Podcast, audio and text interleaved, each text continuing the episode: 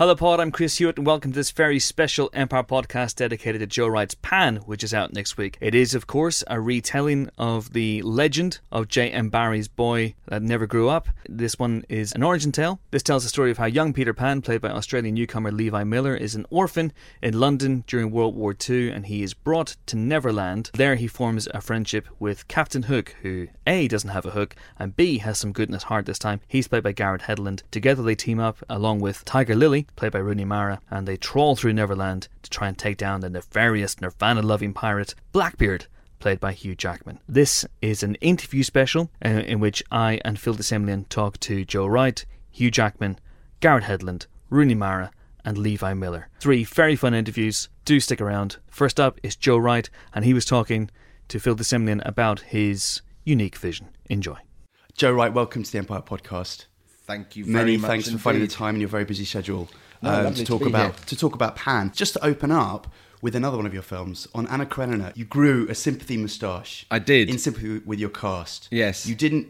You didn't go sympathy baldy. No, with I- Hugh I- Jackman on this movie. No, I realised that actually that it was unnecessary. I did a sympathy backbend for Rooney Mara one day, Did you, how did that go? Because really badly. If you're I'm anything like me- you shouldn't Yeah. do backbends uh, without limbering up. I was trying to express the fact that if you pre-visualize something, you find you're able to do it. And so I said, "Listen, I can't do a backbend, but uh, I'll try for you now." And I pre-visualized doing a backbend, and then I went into one, and I did it, but I nearly broke my back in the process. I bent over backwards for Quite literally. for, for Rooney. is yeah. this the beginning of a new career in practical previs? No, it was kind of the end of a dream of being a mime artist. I know that's why I wanted to.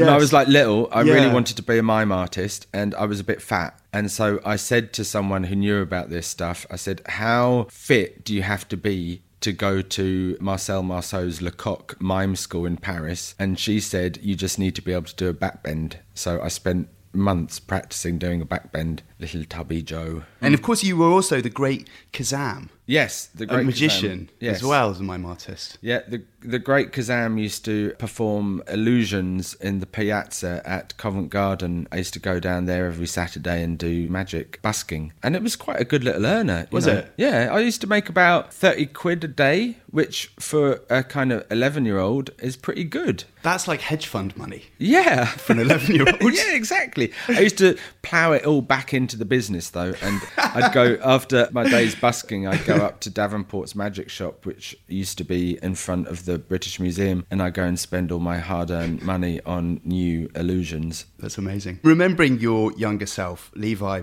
was uh, he's 11 now, isn't he? Yeah. But he presumably was, I guess, what 10 or 9 when you auditioned him. Did- He's ten. No, he's not. He's he's twelve now, right.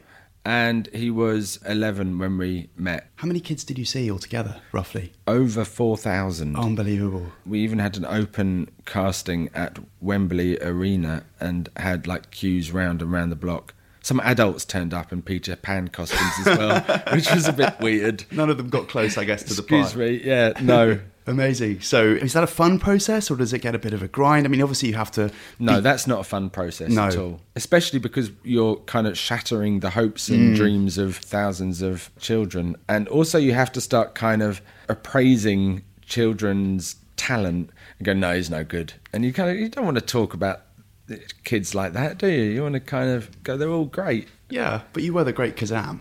Yeah. So, in a way, you've got insights into Yeah. how good they should be. Yeah. If No, they're not a- making 30 quid a day, adjusted for inflation. No, there was a bar, you know, that was set. I remember when Ken Livingstone took over the GLC, he banned anyone under 16 from busking, and so that robbed me of my audience and I was devastated and I tried to get work as a children's entertainer but I just felt the audience were beneath me and so that in fact was when I started making films Thank you, Ken Livingstone. I Thank you, Ken, yeah. in a way. I wondered just to uh, just to sort of put this film into the context of your career. This is, I guess, the fourth literary adaptation that you've done. I don't really see it as being a literary adaptation though, because although the characters are based on Barrie's original characters, it feels like a complete reframing of the Peter Pan story. When I first read Jason Fuchs' screenplay, it was one of the most original screenplays I've read. So I never really saw it as a kind of literary adaptation. just to put this in film in the context of your broader career, Yeah. this is the second film that you've made that has a fairy tale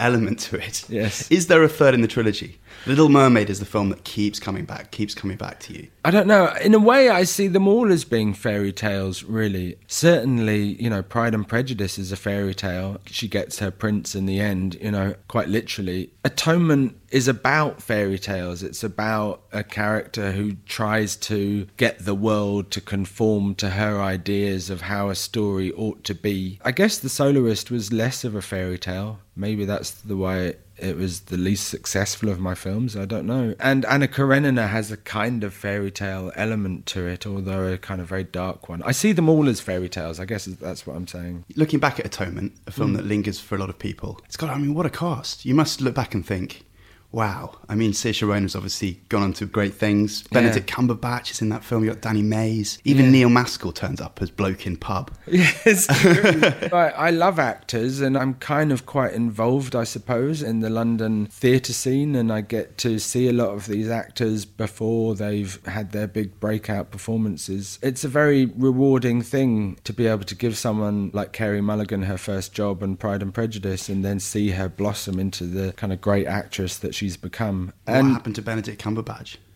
Benedict. Well, you know, ben, I I kind of felt like Benedict was a star when I cast him, but I suppose he wasn't. Yeah, no, he's amazing, and it's a real privilege to bear witness to those people. It's happening now with Alicia Vikander, who you know had her first English speaking role in Anna Karenina, and it's brilliant to see them do so well. Can we talk about your relationship with the music?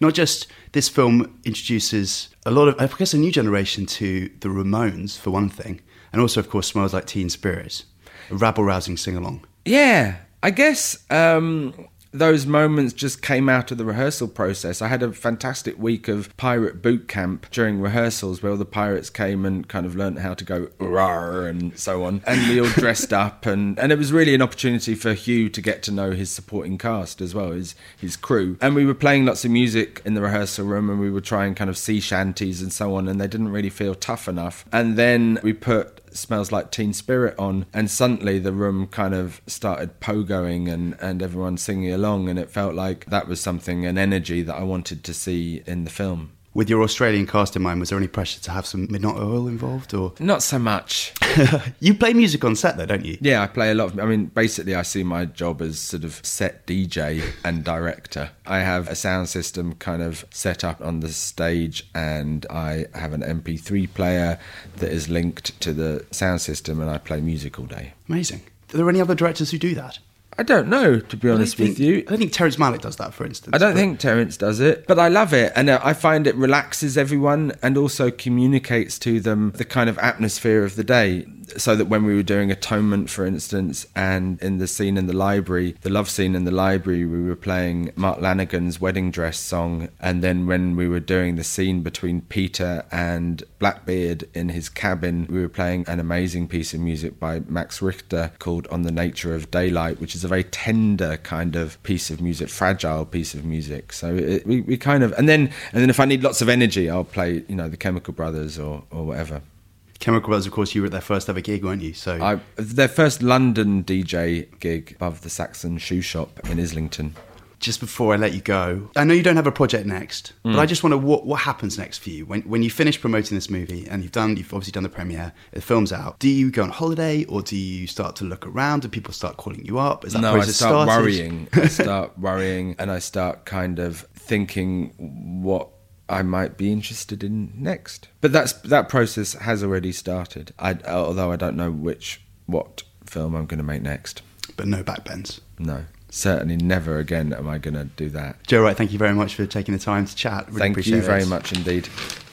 That was Joe Wright, the director of Pan. Next up is the villain of Pan, Hugh Jackman, aka the evil Blackbeard. His beard is now gone, his hair has grown back. He's now the lovable Hugh Jackman we all we all know and love. He was talking to Phil and myself about all sorts of stuff, including obviously Blackbeard, Nirvana, the next Wolverine, and tons of things. Do enjoy. Uh, delighted to be joined on the Empire podcast by Hugh Jackman, star of Pan. How Thank are you, you. sir? You Good, to see you guys. I'm great. Good Yeah. to see you. Uh, the other day, Hugh, I don't know if you know this, was International Talk Like a Pirate Day. and you didn't Yes. tweet anything. You didn't talk like a pirate on Twitter.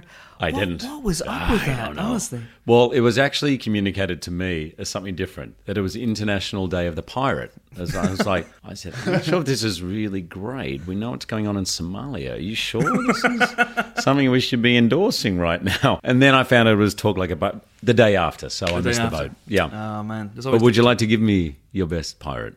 best pirate. Oh, my God. Come See, on. my, my best pirate always sounds like someone from Cornwall. Yeah, it's West Country. Right. Arr! That's right. Arr, is that right? Well, they kind of were.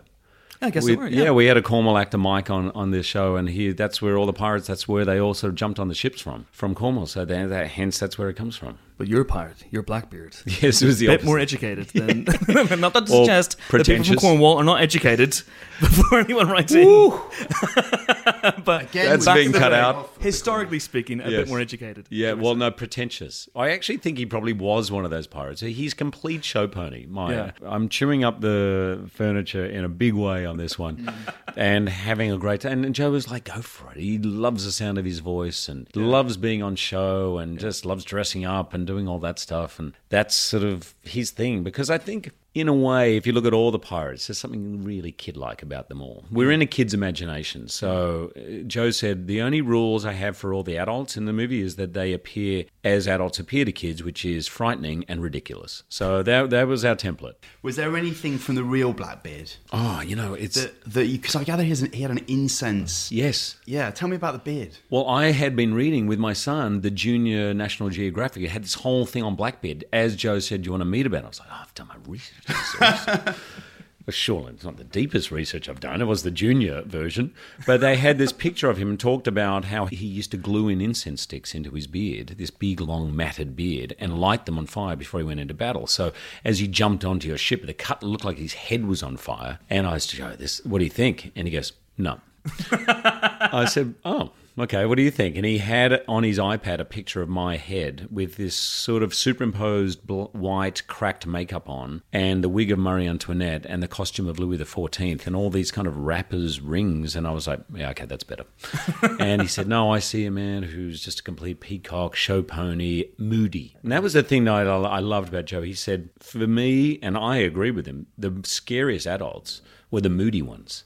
Yeah. The ones that one second would give you a hug and here's a chocolate and this, and the next thing would just like slap you around, like you never knew what they were going to be like. So that's sort of that was our template. Just like a switch, like a switch. Yes. you got to keep an eye. Yeah, I can't Right. help it. Volatile. Capricious and terrifying Volatile. in, in the one, I just in one what, go. what would be scary about coming to battle against a man whose face smells like a student's? Yeah, no.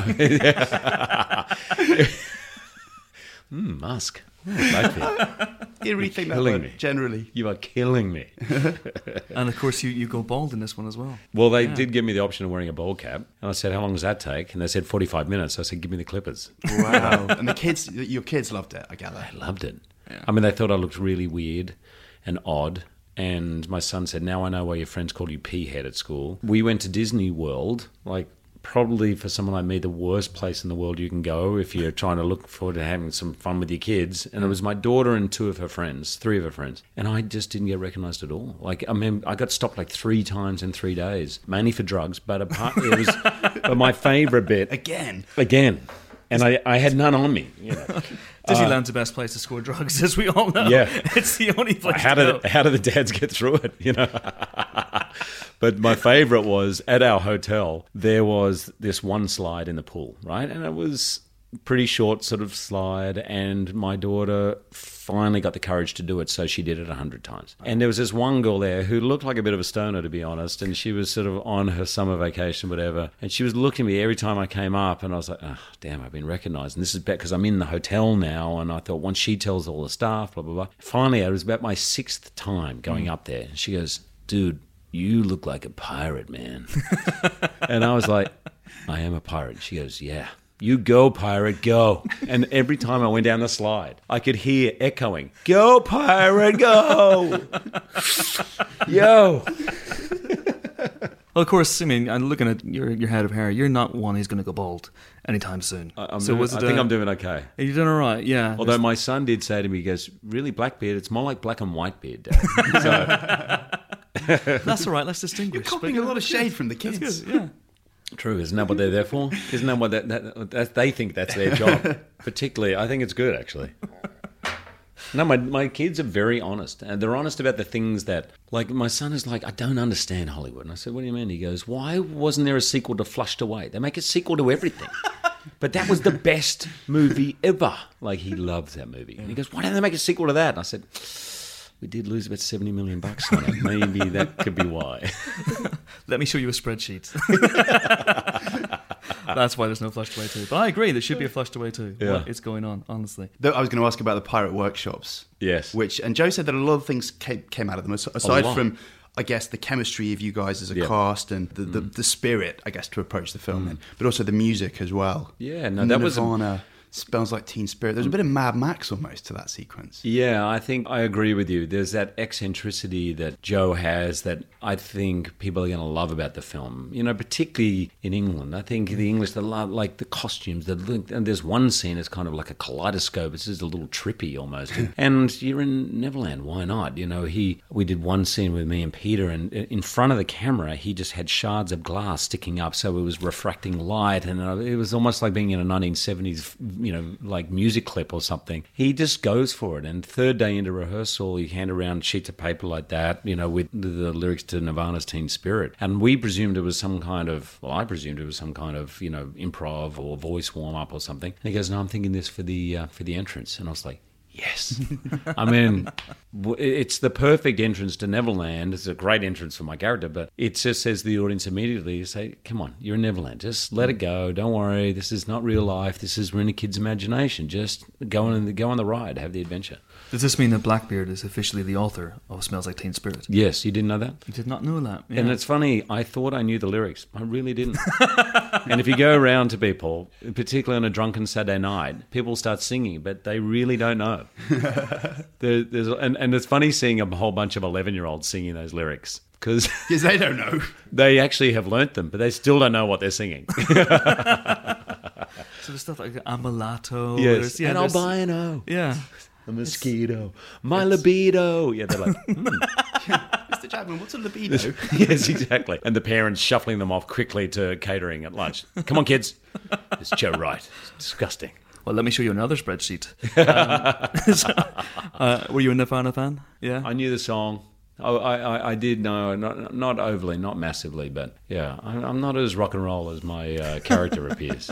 Is the P.T. Barnum movie, hmm. which is an original movie musical, mm-hmm. which is very rare these days, Very. is that going to have an anachronistic sound cues, music? How's that going to work? Do you have any idea? Have you hmm. heard it? Yeah, no, we've, we've been working on it Right. a lot. Um, so no, it's not going to feel like a period piece musically. It's it's going to feel modern in that way. You know, we all feel that that's the only way to go. There's a couple of nods, but yeah, no, I, I think you have to throw away those rules, and it's not going to sound like music hall or some hmm. kind of thing that is hundred years old. You know, it's going to feel very modern, and I think it should. Does the songs play into your decision to take the role in the first place? Do you, For Barnum, yeah, huge. You see the script, but you, you also hear Everything. all of it. Yeah. That's why they say musicals is the Mount Everest. You, I mean, yes, the script is going to be great. Yes, the music is going to be great. Every single one, everything is going to be great. You can't. Every department of a musical is going to be great, and it's just that much harder to get right. I mean, if you think of most movies, you make the script, you cast it, you so you write the script, you cast it, you film it, and then the whole soundtrack comes in later. I mean, Joe had a couple of songs in this, but you tailor it to what you're seeing because this all has to be worked out before. It's so hard to pull off. It's going to take time, and we're just taking our time because there's no point in doing it unless it's going to be great. You famously played Gaston on stage in Beauty and the Beast. And. I don't know think- how famous it is, Well, but I'm, thank going, you. I'm going to say infamously. um, How should we say? Oh, I see. Yes, You know, peed my pants. Had a, had a peed moment. my tights. Yeah, absolutely. Yes. Um, are you disappointed you weren't able to, able to reprise that for the film version coming up?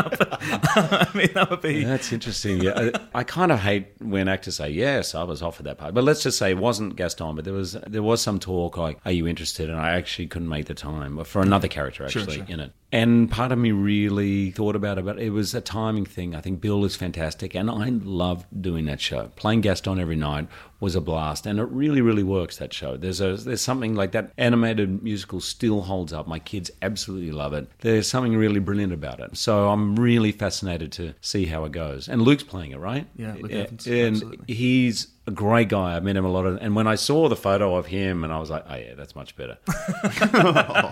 he has a way better Gaston chin than I have. I was lucky enough to pay my first visit to Comic Con this year. Oh, really? This Yes. first time, really? First time. How did you find it? Yeah. really amazing. It's a little overwhelming to start with. Yeah. Um, I'm sure it's even more overwhelming for you at times. But I was sitting in Hall H on the Saturday. It was kind of a farewell, wasn't it? And I guess it won't be your last trip to Comic Con. I'm hoping I, but- hoping I go, you know, at least one more time when Yeah. the, when this last Wolverine's out because that the core, those people in Hall H, which are the core, particularly for those big sort of announcements. When I first started in 1999 on this, you know, Comic Con was about a tenth of the size, and the internet had not really taken off, and people didn't really know how to measure the fan base, and they were really hardcore, and those hardcore fans sort of made it happen, and, and I know that because. I remember the projections. I remember how surprised the studio was with our opening weekend. I think at the time it was the fourth highest opening of all time, right? For a weekend. And no one expected that. And that's when people realized oh, the fan base is much bigger than we expected. It's huge, and they are really passionate. And, you know, I'll be honest, not all the movies have been great, and some have been great, and some not been great, and they've stuck through the whole thing. And I think the series is getting better, and I would love to be there at the end to say thanks, particularly to them. So uh, when do you start on the Good last question. Wolverine We're movie? still the plan is sort of next year, sort of early next year. We're still finalising the script, and I mean, it's sort of. I'm just. We're not going to start until that script is absolutely perfect. I've got a really, really clear idea in my head of of what this movie should be, is going to be, and I won't do it until it's that. You said Old Man Logan in the past. I might have been being cheeky. Maybe I wasn't. Maybe that's real. but I feel like old man Logan. Nonsense. Yeah. You, you could play this character for the next 20 years. Maybe. Is there a sense of you know, regret in the way that you're hanging up the claws? No, if I had regret, I wouldn't do it. Yeah. It feels like the right time. I don't know if you can ever really predict it. It's a bit like the stock market. No one knows where the top or bottom is. I don't, I don't. But I would hate to miss that moment when I have the chance before I get kicked out of finding the right time to leave the party. I mean, if I can equate it to real life, I, it, it's like this is one of the best parties I've ever been to. But there's Yeah. going to become some point where it's diminishing returns, not only for me but for the audience. And so I don't want to be delivering in that zone. Mm. And I actually had a great chat with Jerry Seinfeld, you know, which was one of the precipitating factors to me actually deciding to finish it. He's a friend of mine, and I asked him about the end of that series, and he just said he knew, and he really cleverly said, I'm a big believer to leave something creatively, like feel that you might have a little bit more, but he said that will feed into whatever you do next. And then we'll see if in five years I'm begging the studio to let me back as old man Logan. Two. You should, uh, yeah, Old Man Logan too. Okay. You should, uh, you should do comedians and cars getting coffee with Seinfeld. That would be. Yeah. I mean, There's only one problem. a comedian, I was going to say uh, that is plural on comedian. but you So posted the Oscars, it could be so I think that's comedian, okay. comedian and actor in car having coffee. That'd be okay. I just want to ask one last thing about Wolverine. You're not in X Men Apocalypse. Um, who said? How do well, you know? I was on set. And, Really? And there The entire a, time? It was a lack of Jackman. The entire time. A Lackman. Were you there the whole In- time? The whole time? you were there. I wasn't there the whole time. So no. how do you know? I don't know. But I was Let's told. leave that hanging. you were told that I was not there. You're a tease. Yeah, I am a tease. I, u- uh, you know me. I used to just tell everything, and then the studio's like, "Really? You had Yeah. to tell everyone that? Like, Yeah. come on." But then again, I was told as well you weren't going to be in first class. Right. Well, well actually, I didn't know I was Yeah. going to be in first class because Matthew Raymond said I got an idea for you first class. It was uh, like a year later that I did that cameo, and I was like, "Uh, "Guys, do you want to shoot me? Because I know you're in New Orleans or Miss wherever they were." And I said, "I'm sort of this side of the world. Do you want to shoot it now?" And they said, "Oh, we don't know if we're going to use you." So it was a last minute decision. So this third Wolverine. It's actually still my favorite Wolverine moment, probably. It's great. Yeah. It's absolutely amazing. That and the other one I like. You're a dick. That that one in the X Men one. That one works. Both of them are swearing. What does that say? But about pretty much exactly. Uh, which just want to ask, uh, wrapping up about one cameo you did this year, which was Yes. in Me and Earl and the Dying Girl, Yes. one of my favorite films of the year. Oh, one of my Um, favourite films too. It's yeah. amazing. Yeah. Um, you cameoed as yourself, but not as yourself. That's Wolverine. in a It weird, very weird. yeah, an Australian Wolverine With the poster of Wolverine talking, but it was the Hugh, the actor, talking about like really, you're going to be talking to this girl with cancer. It, it was very odd, and I went in and filmed it. But I love Alfonso. That film, everyone should see that film. I don't know how, how did it do here. Did it do well? Yeah, yeah, it did well. It Yeah. did well. Critics Yeah. loved it. So Good. Hmm. Did I come about? Was that just a natural? I mean, did he call up and go, "I want you to be yourself, but not yourself"? If you know what I mean. It You was in the script as Yeah. as done, and I just thought this is perfect. So I was glad I did it. fantastic. Thanks, guys. You. Thanks very much. All the best. Thank you. That was the great Hugh Jackman there. And now to round off this very special Pan podcast, we have a triple whammy. It's an interview with Rooney Mara, aka Tiger Lily, with Garrett Hedlund, aka Captain James Hook, and with young newcomer Levi Miller, who was wearing a set of pan pipes around his neck. He, of course, plays Peter Pan, and they were talking to myself and Phil de Semlyen. Enjoy. We're delighted to be joined the Empire podcast by Rooney Mara, Garrett Hedlund, Levi Miller. Hello, how are you all? Good, Very thank good. you. Good, good, good. Good to see you. Garrett, you said something before we started. and I'm going to pull you up on it. You've only been on one podcast before.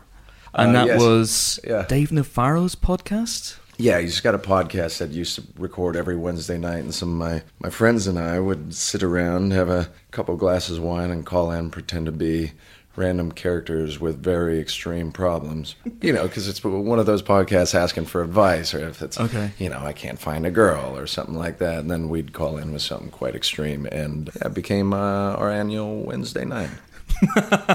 Did he know that you were doing this? No, Has he ever known? no. Okay, No. excellent. And what sort of characters did you do? I'm not asking to do Uh, one. no, now. no, I, am not even going to say because Yeah. then it's going to be found. People will be rooting through the internet Yeah, right now. yeah. Uh, Rooney, ever been on the podcast? Have No, ever I've done never ever been prank on a called the podcast. podcast before? I don't think I've been on a podcast. Yeah. And uh, Levi, how's it for No, you? no, never before. You should do it. You should do it after this. Prank call podcasts incessantly. Can we talk about the initial audition? Because that process sounds astonishingly daunting. Even for someone like you who's actually played the character before. And I have the photographic evidence from your Twitter oh, feed. I want to see. I haven't seen that. Have you not seen this? I might, do you mind? Absolutely I- this isn't fine, great radio. I mean, But we'll Oh put a my picture in God, with it. It's so it's talk us through the, this picture so people c- who are listening. Yes, can understand. sure. I mean, it was. I want to keep this photo. yikes. That was when I was five or f- five or six, I believe. Five. And I did a character reenactment of Peter Pan, and it was just a little monologue, but I won, which was cool. yeah, that was that. But you're like was- fully in, you're fully in costume, and Yes. Oh wow. What? hey, it was on your Twitter feed. Yes, I know. I remember that.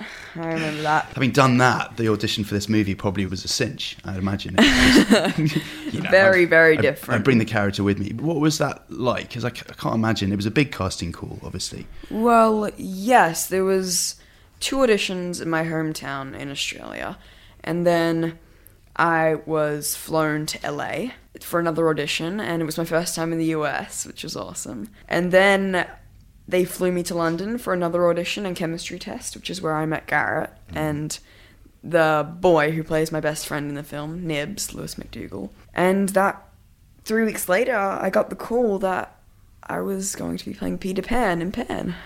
It was yes, incredible. I, I cried on the phone.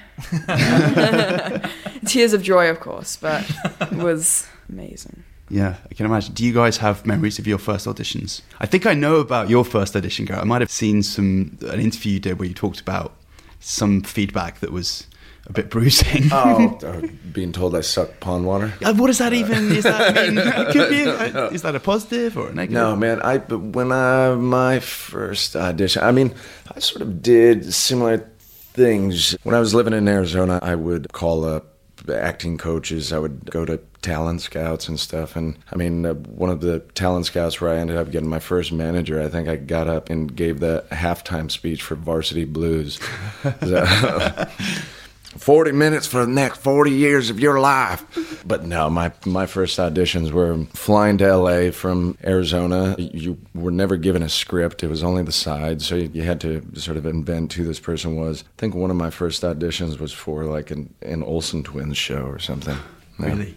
That's the first time I've ever publicly said that. A lot is being revealed right now. Uh, Rooney, what was your first audition? I can't remember what my first audition was. I mean, I had a lot of really, really bad, embarrassing ones. Hopefully, those will never come to the light of day. Yeah, I hated auditioning. People, some people are really good at it, but it's really kind of like a separate skill set. Like it's very different than actually being on a set and acting. It's like I had to learn how to get good at auditioning. I was really, really bad at it. Did you have a, a special monologue prepared, like uh, Garrett with uh, No, it was Blues? no, no. It was always just scenes. I never Okay, did a okay. Is there a very marked difference between a chemistry, like a chemistry read, and an audition? Yeah, because you get to read with another actor. Yeah. So. So it feels less like a job interview, I guess, in that sense. No, it's just it's easier. It's easier to act with another actor than with someone who's just like reading from a piece of paper like that. You know. Yeah, I mean, because early on Yeah. as well, a lot of the casting directors, you go in knowing that you're not going to get anything back from them, and that was always kind of thing. And the, you know, they read hundred people a day. You're trying to bring all the life you can to your characters, and what you're receiving back is Yeah. the flattest, most monotone version of you know. Yeah. Or really, This really other- overacted. oh, there were some casting directors who just throw. you got- just- No, they usually have like a reader there. Ah, reader, right. Or else it's the. I mean, it's very. How are you today? And then you know, it's it's, it's very opposite. Can we talk a bit about the uh, the pirate workshops that you guys all did? I didn't get to choose the pirate costumes, but I got to witness everyone collecting their costumes and creating their characters. It was pretty awesome. My character's pretty. He's just in grey, sad clothes, but it. He wears the same thing throughout the film, and it's always really dirty. It was for um, three weeks before we started shooting. We would come to these stages um, every day. There, uh, the Leavesden stages close by where the Harry Potter adventure is, and this is where Hugh and Levi and Joe and all the other pirates would gather. And Joe had had one of his relatives from up north come down who runs a theater company, and obviously because Joe's got a very theatrical sort of pass as well and passion, we sort of rehearsed a lot of this stuff like it was going to be a play. All the characters sat down, the pirates, and got to explain who they felt their characters were, and you got to sort of know a little bit of that. And then Joe had offered us a closet that had a wardrobe consisting of dresses and sort of ridiculous, I mean, boas, and maybe recall seeing a diaper there. Uh, I mean, and this, is, it, this is Joe's sense of humor, and everybody put these garbs on and danced around, and it was really one of those. I mean, even for Levi, like it's his first film, but you got to see Hugh having fun and taking advantage of it, and not being too proud to be doing this and rehearsing and and coming from his hectic stress, and also seeing Levi sort of open up and start having a blast with it, and then it was just infectious for all of us. Did you all feel you had a blank slate essentially with your characters? I mean, uh, you know, I'm, I'm thinking it was particularly you, Garrett. I mean, your your interpretation of a hook is traditionally a very dapper English gent, but Mhm. this is not that. I mean, did you feel you could go anywhere? I had gotten the call one day that Joe had wanted to meet me to play Captain Hook, and obviously my first instinct was confusion. I, I didn't ever imagine that, so I went to sort of hear him out, and he said, you know, we're doing a sort of new spin on Blackbeard and Tiger Lily and this whole uh, world of Neverland, and I imagine Hook uh, to be somebody I fancy him being from an early John Ford film, or like somebody that if he wasn't in these mines, he'd be happier on a on a horse in the prairie. And I thought it was really sort of interesting origin kind of place for him to start. I was going to say, and, and Levi, obviously, Peter's from London. He's an orphan boy. But Rooney, your character doesn't have that same geographical kind of sense of Yeah, origin. no, she's Is that just from Neverland. She's just yeah. from Neverland. so there you go. Was it, I mean, do you imagine a place where she, you know she is from? Some sort No, of- she's, she's literally, literally- just from Neverland. Hmm. I mean, like we always kind of talked about, Neverland is really just kind of it's Peter's imagination. So it's whatever world a boy that age would imagine. Like Tiger Lily to all of us has just always been there. Like she doesn't really exist outside of Neverland. So it's- it's hard to research. You can't exactly go to Neverland and, Yeah. and spend some time there, soak up the accents and soak up the vibe. Well, I mean, all of the natives in Neverland were. It was kind of like a hodgepodge. Like like the chief was Australian. He was amazing. All of the natives we were just from all over. So it was hmm. like there was no consistent hmm. accent or anything like that. It looked like a fun place to turn up for work in the morning. Oh my gosh, yeah, that set was so much fun because there was like hundreds of extras every single day and the same people every single day. God, we felt so bad for them because they had to wear the same costume and by the end of it, like everyone was just really stinky. Really? Because they would Just just, dance all day BO, between just- takes. they had the Ugandan children's choir come in, and they were part of a big scene in there doing this song and dance, and that was really cool. And yeah, it was, that was definitely the most fun set. I think. What about the trampoline day? I imagine that must that must have been quite fun. Getting people off the trampoline so you could actually film on it. That must have been must have been tricky. Yeah, they had it pretty locked off, I guess. Okay. Like so it didn't lose its spring. Yeah, they didn't want anybody getting hurt. Joe was like, "Oh, this trampoline looks like some fun." He did two jumps and said, "My back." He jumped on it twice and hurt his back. And here we're just embarking on this three-week fight scene between me and this guy Teju, who's one of South Korea's. I think he's like their number one martial artist there. Our stunt choreographer was amazing. I'd, I've worked with her before, Eunice. I worked with her all the way back on my first film, Troy. So it's wonderful to cross paths again. I mean, it was five harness changes a day and, and hanging upside down for days on end. So, but in terms of the set with all those people, and, and Joe is a DJ in his own right and would constantly be playing music in between takes, and you'd had the whole stage of, of cast and crew dancing, and it really sort of kept it lively and kept everybody having fun and being ridiculous and, and feeling like a child again, which I mm. think is really necessary on this. Absolutely. Joe did say that he tried to demonstrate, He described it as prevising for you a back bend, and his back kind of wouldn't bend because he says he's 44 and it doesn't work oh, anymore. Oh yeah, he, he, what was he trying to do? He was trying to do the crab. Oh right. Yeah. Did you have to He- help him I was? I was doing this this fight scene with Hugh that we shot forever and ever. It was really hard because we were doing this fight on the ship. Like it was basically like doing a fight on a balance beam. We had to practice for weeks and weeks, and we were doing it. And on the day that we were meant to start shooting it, I had to we had to be on wires because it was too dangerous. But we had never practiced on wires, so we've been practicing for weeks and weeks, and then all of a sudden we had to put wires on, and it completely changes everything about the way you move and your center of gravity. So it was so hard and I was like getting really really frustrated. So Joe came in to sort of try and like pep talk me and he was sort of telling me this whole story that I won't get into but it involved doing the crab and so he got on the floor to do it basically telling me like you can do it and then he like hurt, like pulled out his back while he was trying to do it. You can do it. Just don't do it like I just did it. well, I didn't have to do the crab. That's true, but yeah, I don't know where the that's crab came from. Just it just, just felt right. he was in the moment. improving as a director. there are the, obviously the potential for sequels for this, so it kind of invalidates a, the question I wanted to ask, which is, did you guys get to keep anything from the set? I'm looking that you actually have Yes, the I have my pan Is that the pipe ac- that's not the actual? That's the actual one. Is it from the film? Yes. So from the you can't lose it basically for the next film, otherwise it's cancelled. the whole thing. Yeah, it's crazy how many things that they've done to this when they've put magnets on it. They've done a lot of things to it, but it's mm. still here. It's Do still they there. know you've got that, or did you just? Yes, take they it know. and No. I just t- took it off set. Okay. Stole it. No, they gave it to me. By the end of like a four month You shoot, just you really know. just want to burn everything. But I kept like some of my axes and, and I kept this other piece of my wardrobe. But yeah, that was, So at Heathrow, on your way back to America after the shoot, you guys really wanted.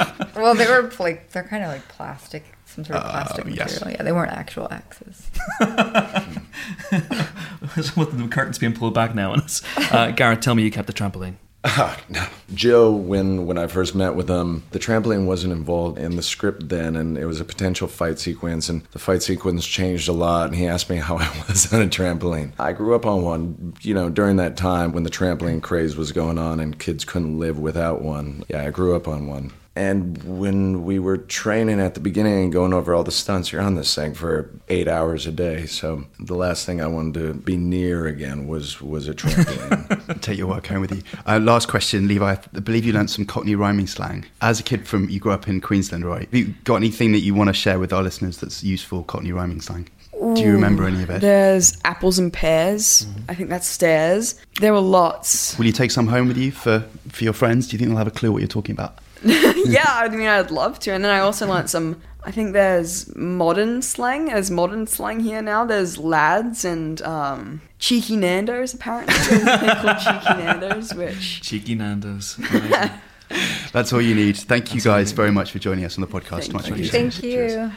And that's it for this very special Pan podcast. Thank you so much for joining us. We have a whole host of Empire special podcasts coming out over the next few weeks. We've got an interview podcast with Guillermo del Toro next week uh, for Crimson Peak, so do be on the lookout for that. We have the regular podcast as well, which is up every Friday. We have a Mad Max Fury Road spoiler special podcast with George Miller. That's going to be up Monday the 12th of October. And then and at some point in the next couple of weeks, we're hopefully going to have a Spectre spoiler special as well with Sam Mendes spilling the beans on all things Bond. So do keep your eyes peeled and indeed your ears peeled for those. Thank you for joining us. Goodbye. Bye.